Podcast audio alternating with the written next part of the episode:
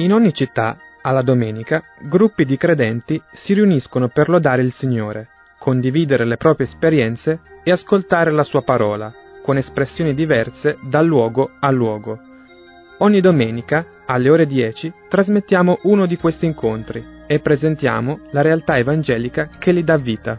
Ascolteremo ora il culto della Chiesa Cristiana Evangelica Azione Biblica, sita in via Emilio Brusa 50 a Torino. Torino è una città italiana di 910.000 abitanti, capoluogo della provincia di Torino e della regione Piemonte. Quarto comune italiano per popolazione dopo Roma, Milano e Napoli, è il terzo polo economico del paese dopo Roma e Milano e seguito da Napoli e Genova. Prima capitale d'Italia dal 1861 al 1865, è uno dei maggiori centri universitari, culturali, turistici e scientifici del paese il suo agglomerato urbano conta oltre 1.400.000 abitanti ed è costituito dalle due cinture urbane che si sviluppano intorno al territorio comunale, mentre l'area metropolitana diffusa oscilla tra il 1.705.000 abitanti e i 2 milioni, più del 3% della popolazione italiana. I più antichi insediamenti dell'area dell'attuale Torino risalgono al III secolo a.C. e si riferiscono a piccoli villaggi di tribù celto-liguri appartenenti al gruppo dei Salassi. Secondo alcune fonti, uno di questi insediamenti, forse Taurasia, avrebbe ostacolato la marcia di Annibale nel suo attacco a Roma attraverso le Alpi resistendogli per ben tre giorni. L'origine vera e propria della città può essere comunque fatta risalire al castrum costruito durante le guerre galliche di Giulio Cesare, nel 29 fu eretta a colonia con il nome di Augusta Iulia Taurinorum, da cui deriverà poi il nome moderno. Nel 312 si svolse la battaglia di Torino tra le truppe di Costantino, uscito poi vincitore, e quelle di Massenzio per la successione alla carica di imperatore romano. Dopo la caduta dell'impero romano, Torino passò sotto il controllo degli Ostrogoti, dei Longobardi e dei Franchi di Carlo Magno nel 773. Nel 940 fu fondata la Marca di Torino, controllata dalla cosiddetta dinastia arduinica, che attraverso il matrimonio tra la sua ultima discendente Adelaide di Susa con il figlio di Umberto Biancamano, fondatore della Casa Savoia, portò la città sotto l'influenza della dinastia savoiarda. Dopo alterne vicende che videro nei secoli seguenti anche l'elezione della città al libero comune, Torino venne inglobata definitivamente nei possedimenti dei Savoia, che nel frattempo avevano ottenuto l'elevazione al rango di duchi. Nel XVI secolo, dopo una prima fase di occupazione da parte dell'esercito francese, la città divenne capitale del Ducato di Savoia, che precedentemente aveva gravitato su Chambéry e venne dotata di mura moderne e di una cittadella pentagonale. Il XVII secolo vide la città e il ducato ingrandirsi con l'acquisizione da parte di quest'ultimo di Asti, del Monferrato e di uno sbocco sul mare, mentre la città usciva dal perimetro delle mura romane. Nel 1706 avvenne l'assedio di Torino da parte delle truppe franco-spagnole, nonostante ciò la città e l'esercito piemontese resistettero per 117 giorni respingendo così l'assedio. Nel 1713 i duchi di Savoia ottennero il titolo di re, prima di Sicilia e poi di Sardegna, e Torino divenne la capitale del regno. Il congresso di Vienna e la restaurazione diedero al Piemonte, Genova e tutta la Liguria, gettando anche se involontariamente le basi del processo che porterà in poco più di 50 anni all'unità d'Italia. Dal 1861 al 1865 Torino fu la prima capitale del nuovo Stato unitario per passare poi questo titolo a Firenze e dal 1870 a Roma. Nel 1943, durante la Seconda Guerra Mondiale, da Torino ebbe inizio un'ondata di scioperi nella grande industria che coinvolse quasi tutto il nord Italia e segnò la ripresa del movimento antifascista. Torino fu ripetutamente bombardata dagli alleati, il primo attacco ebbe luogo l'11 giugno 1940 e gli ultimi nel 1945, la massima intensità fu raggiunta nel 1943. Il 25 aprile 1945 i partigiani entrarono a Torino ponendo fine alla occupazione nazifascista. Dopo il secondo dopoguerra Torino fu il simbolo della crescita economica dell'Italia, tanto che riuscì ad attirare migliaia di migranti dal sud dell'Italia per via delle richieste di manodopera negli stabilimenti automobilistici. Nel 1974 la città raggiunse 1.200.000 abitanti il numero di immigrati fu tanto consistente che l'allora sindaco Diego Novelli definì Torino la terza città meridionale d'Italia per popolazione dopo Napoli e Palermo. Nel febbraio del 2006 la città ha ospitato i ventesimi Giochi olimpici invernali e il mese successivo i noni Giochi paralimpici invernali. Ascolteremo ora il culto della Chiesa Cristiana Evangelica Azioni Biblica sita in via Emilio Brusa 50 a Torino. Predica Cesare Baldini, buon ascolto. Israele era prigioniero, era schiavo in Egitto.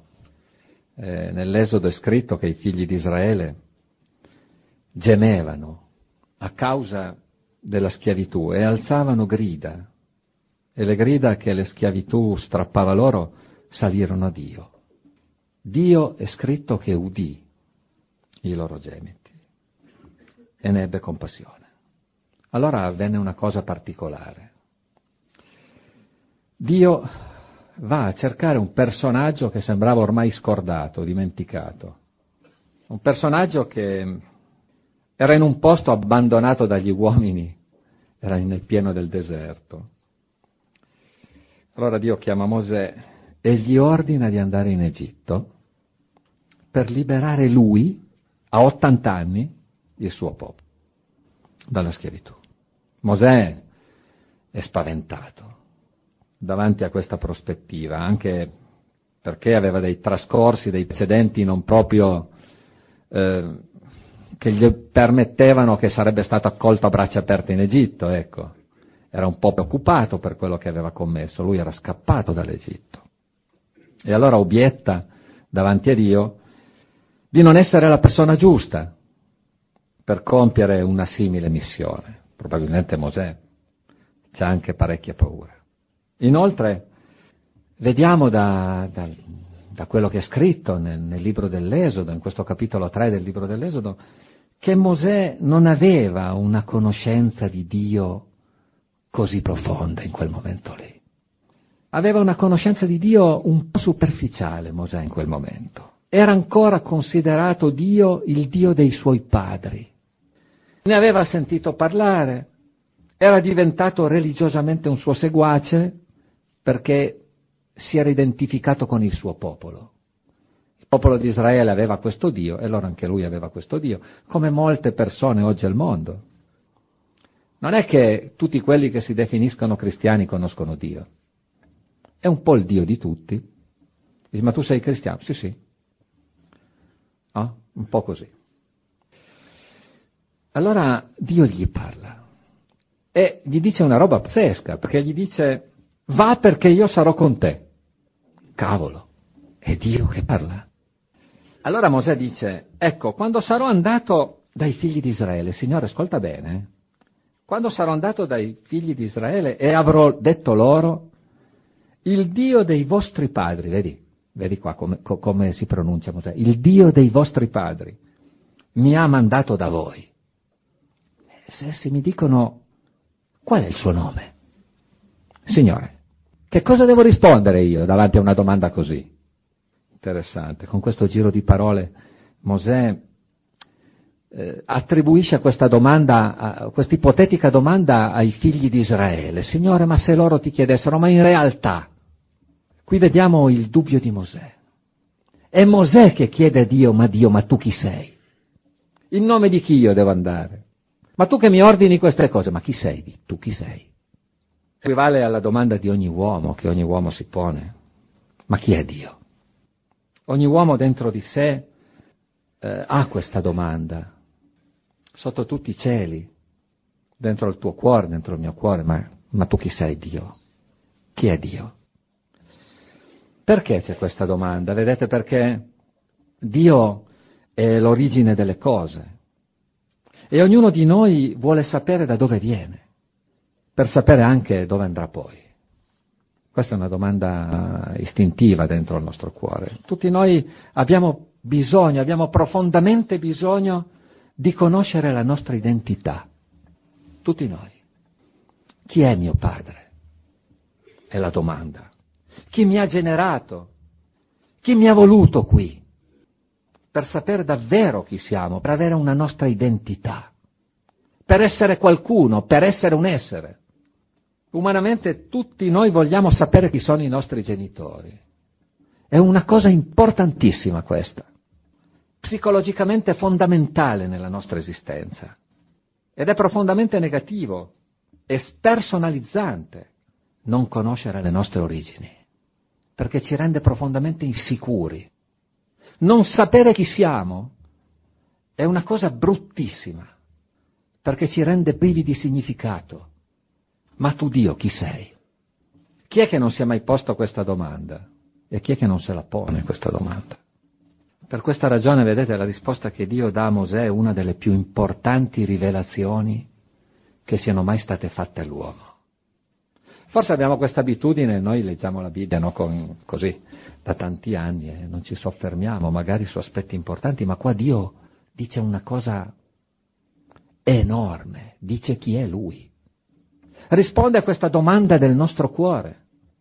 Dio disse a Mosè, io sono colui che sono. Ragazzi, che risposta qua. Aggiunge, dirai ai figli di Israele, Mosè, perché il Signore sta al gioco di Mosè, è forte perché Dio spesso e volentieri ci viene dietro perché sa che siamo umani. È bellissimo vedere come Dio tratta noi, tiene conto tanto della nostra umanità. È grandioso Dio. Non gli dice ma cosa stai dicendo Mosè? Non gli va dietro, dice tu digli così ai figli di Israele. E in realtà dà la risposta a lui. L'io sono mi ha mandato da voi. E poi continua e dice, dirai così ai figli di Israele, il Signore, il Dio dei vostri padri, il Dio di Abramo, il Dio di Isacco, il Dio di Giacobbe, mi ha mandato da voi, tale è il mio nome in eterno, così sarò invocato di generazione in generazione. Qua ci dice quali sono le radici del nome di Dio, cioè che non ha radici. è interessante. Non ha un'etimologia finita il nome di Dio, io sono Yahweh. È un nome impronunciabile, è un nome infinito. Com'è infinito è impronunciabile la scienza di Dio. Di loro che colui che semplicemente, assolutamente è, ti ha mandato. Di loro e sappi anche tu, in altre parole, che la cosa essenziale su di me è che io sono io esisto, io sono nel senso che riempio tutto, questo è un nome pazzesco, il nome Yahweh. Io sono vuol dire io esisto, tu esisti perché io esisto, tutto l'universo esiste perché io sono. L'unico essere che è e che è sempre stato e che sempre sarà. Il nome di Dio. Nell'identificare se stesso Dio identifica la sua centralità, la sua supremazia su tutto. Chi è che può dire io sono?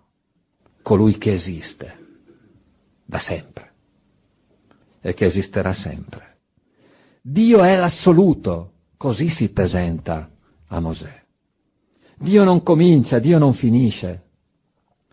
Dio non cambia, Dio non si modifica. Il pensiero di Dio per noi è un pensiero infinito, che non possiamo neanche immaginare una cosa così, noi che siamo finiti. È semplicemente assolutamente lì, sempre, una garanzia infinita. Non ha mai avuto inizio. Che desideriamo meno la sua presenza, egli c'è. Dio è una realtà. Al di sopra de, di ogni altra cosa, Dio è la realtà è detto colui che è, colui che esiste. La vera realtà è Dio. E tutto è rinchiuso in Lui. Non ci fosse questa realtà non ci sarebbe niente perché Lui è. Quando nasciamo ci troviamo al cospetto di un Dio che ci ha creato e che ci possiede perché siamo Suoi. Non abbiamo nessuna scelta in questo. Non scegliamo di essere, non scegliamo di esistere. Chi di voi ha detto voglio nascere? io sono, è in me, mi ha generato, sono suo, perché lui è, lui esiste e allora esisto anch'io. E quando siamo, non scegliamo noi che Dio esista, nessuna negazione di Dio, nessuna esaltazione di Dio, nessun dubbio o accettazione di Dio mette a repentaglio l'esistenza di Dio. Dio esiste al di sopra di ogni cosa, non è l'ateo che dice non c'è, o il credente che dice che c'è, allora Dio esiste, oppure Dio non esiste. No, Dio c'è, Dio è. C'era prima che arrivassimo, noi, sulla terra, ci sarà quando ce ne saremo andati. Dice Mosè, di, l'io sono mi ha mandato voi. Cosa poteva, in che nome più grande poteva andare Mosè? Con quale autorevolezza più grande poteva andare Mosè? Mosè aveva la copertura, l'autorevolezza dell'assoluto. Che lo si voglia o no, la semplice e ovvia realtà, la semplice e ovvia verità è che Dio è la cosa più importante. Senza Dio non c'è nulla. Anche le cose create senza di Lui non sono create, dice dice nel Vangelo, nel prologo di Giovanni. Ogni cosa esiste perché Lui esiste. Io sono. La vita ha a che fare con Dio. E la vita ha a che fare con Dio perché l'intero universo ha a che fare con Dio. E l'universo ha a che fare con Dio perché ogni atomo, ogni emozione, ogni anima, ogni realtà, spirituale e non, materiale e non, appartiene a Dio. Egli ha creato tutto ciò che esiste. Egli mantiene in vita ogni cosa, ci dice la Bibbia. Egli dirige il corso degli eventi. È lui il padrone dell'universo. Dice in Romani 11:36 Paolo, da lui, per mezzo di lui e per lui sono tutte le cose. E davanti a questa realtà Paolo fa un po' come Mosè. Si toglie i calzari, si prostra e dice a lui sia la gloria in eterno. È l'unica reazione umana che ci può essere, una reazione vera. E questo io sono che ha mandato Mosè per liberare il popolo di Israele, un giorno è diventato carne, ha abitato un tempo fra noi, pieno di grazia e di verità, e noi abbiamo potuto contemplare la sua gloria, è scritto.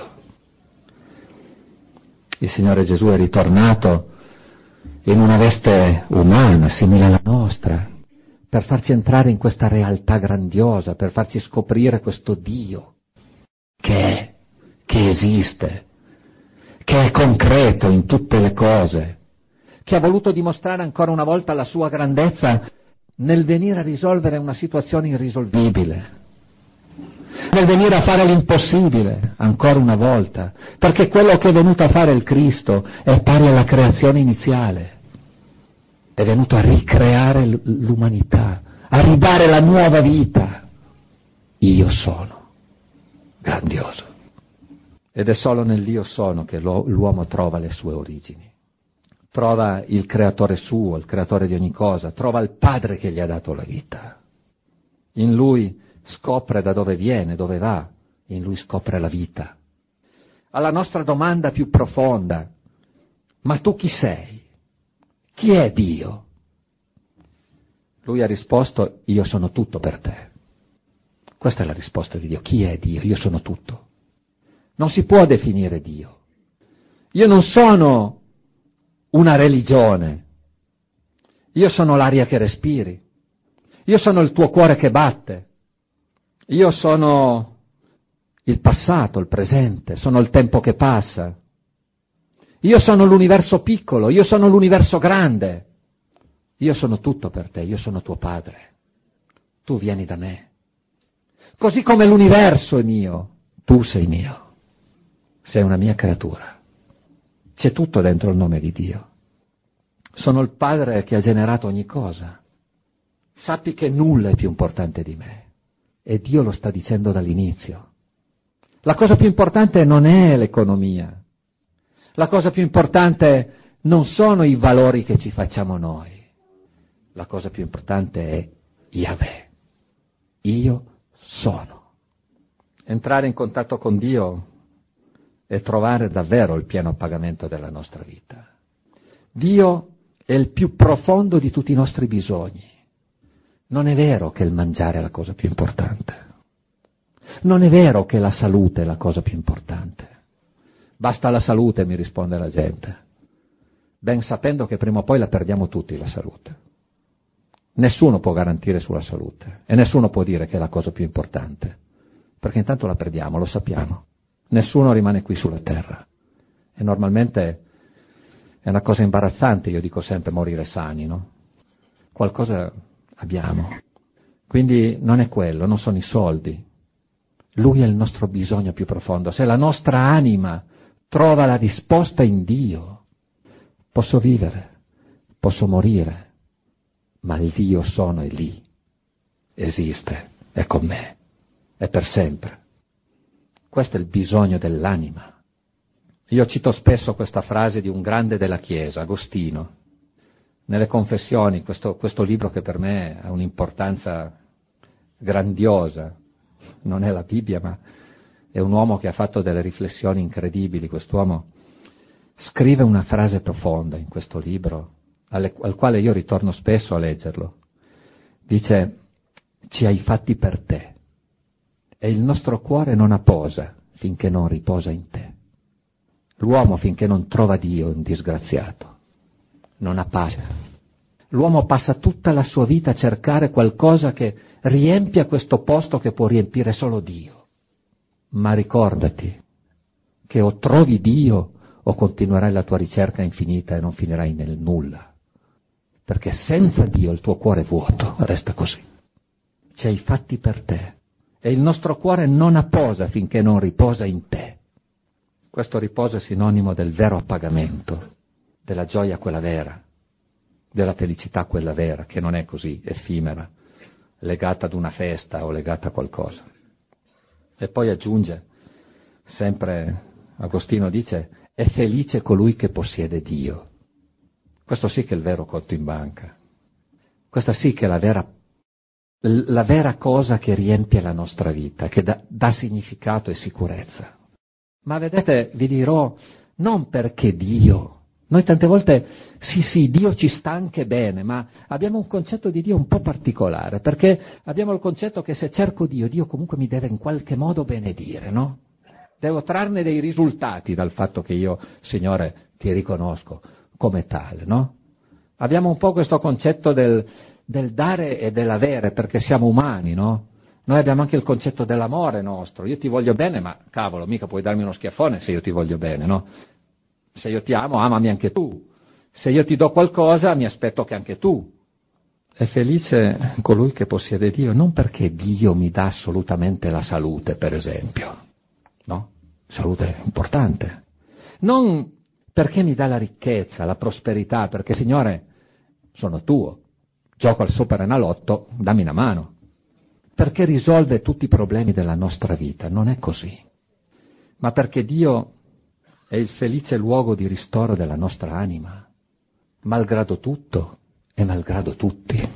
Egli è il rifugio dell'anima per eccellenza, che vada bene o che vada male. Questo è il grande concetto di Dio. Altrimenti riduciamo Dio ad una speculazione intellettuale, ad una speculazione religiosa. Non si può speculare su Dio. O Dio è tutto per te, o Dio è niente, scrive sempre Agostino. O Dio per te è la vita, o se no. Dio è Dio al cento per cento, io sono.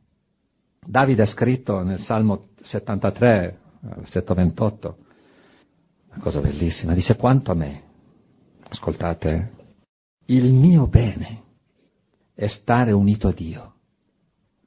Io ho fatto del Signore di Dio il mio rifugio. E Davide non ha avuto una vita, no? Ha avuto un sacco di guai, un sacco di problemi, un po' generati da lui, un po' generati dagli altri, così come nella nostra vita. Noi generiamo i nostri problemi, molte volte siamo noi, altre volte sono gli altri, ci danno una mano, insomma. E poi il mitico Salmo 23.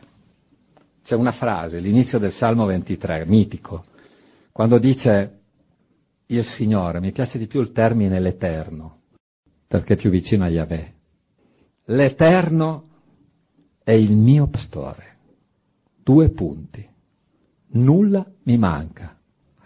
Questa frase è pazzesca, quello che dice Davide è, è, è semplicemente sconvolgente perché il significato di quello che ha scritto è, se Dio è il mio pastore, anche se non ho tutto, nulla mi manca.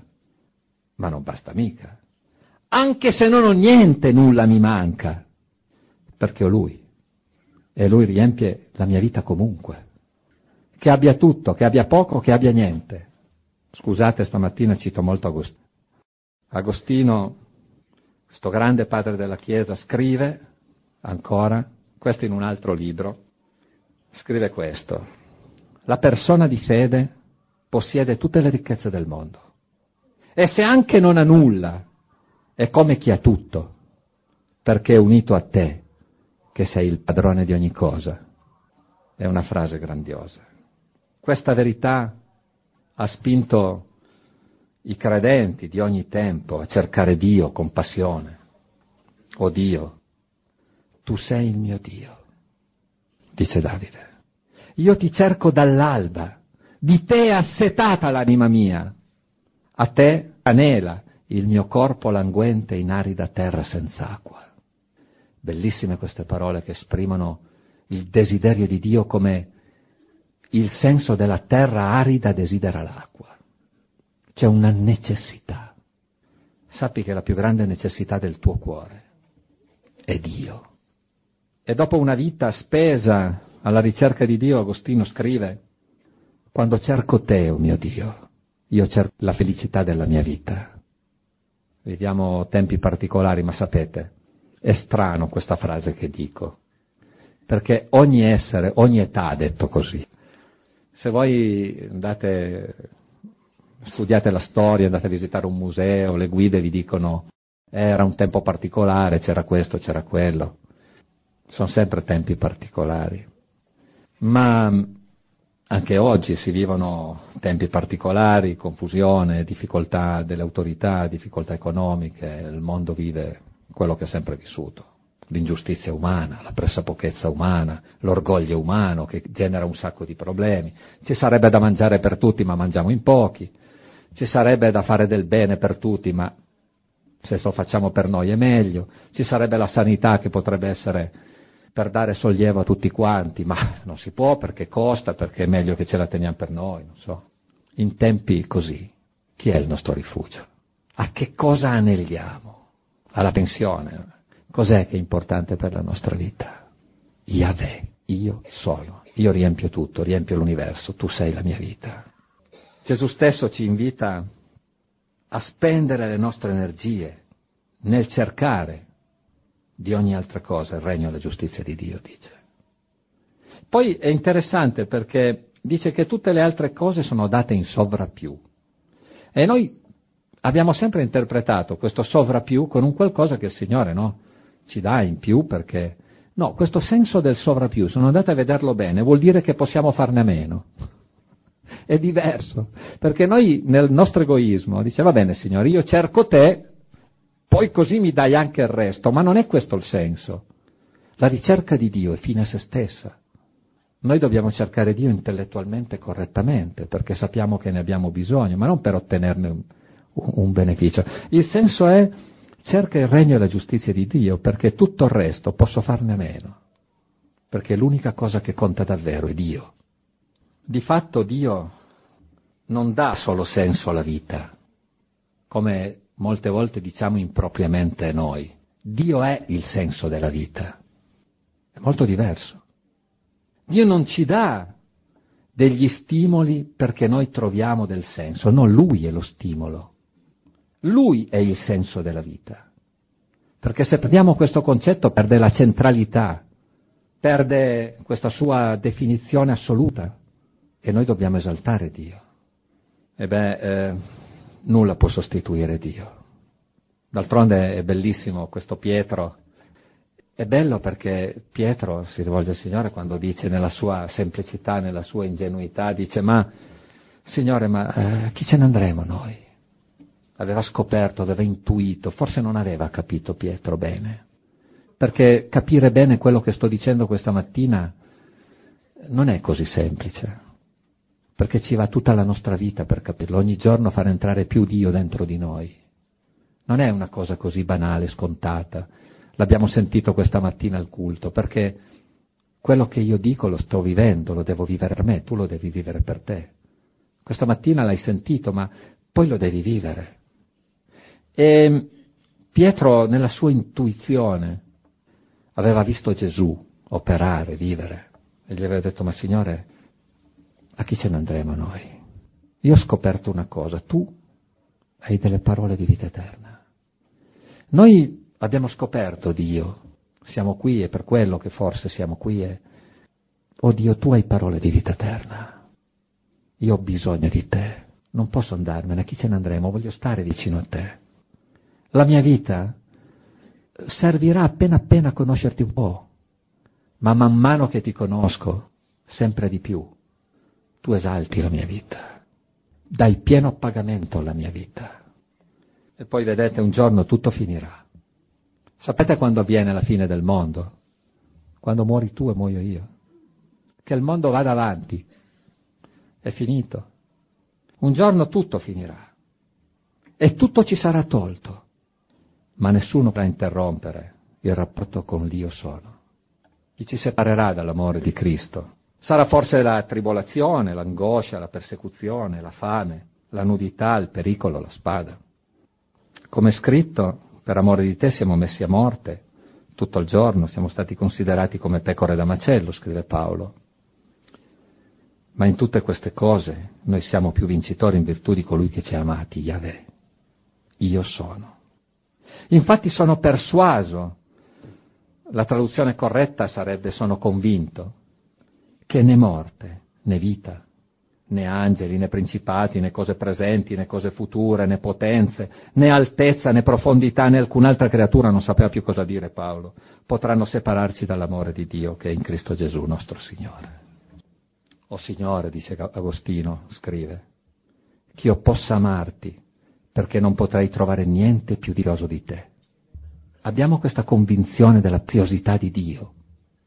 È davvero Dio così importante per te che ti toglie la rizia, che ti fa pregare, che ti fa andare all'incontro di preghiera, anche se sei stanco come una biscia?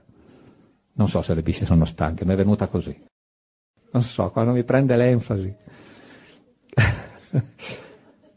Ma c'è davvero questo sentimento che Dio è prezioso. Io sono.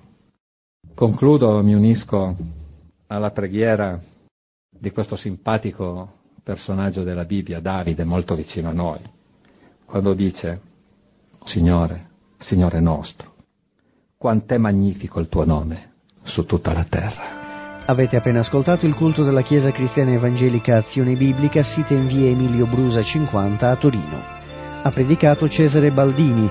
La Chiesa Cristiana Evangelica si riunisce la domenica con il culto di adorazione alle ore 9.45 e il mercoledì la riunione di preghiera invece è alle ore 18. Per contatti si può telefonare al 349 96 05 494, ripeto 349 96 05 494, oppure scrivere una mail a ddzolfi-tiscali.it. Vi auguriamo un buon proseguimento nell'ascolto dei nostri programmi.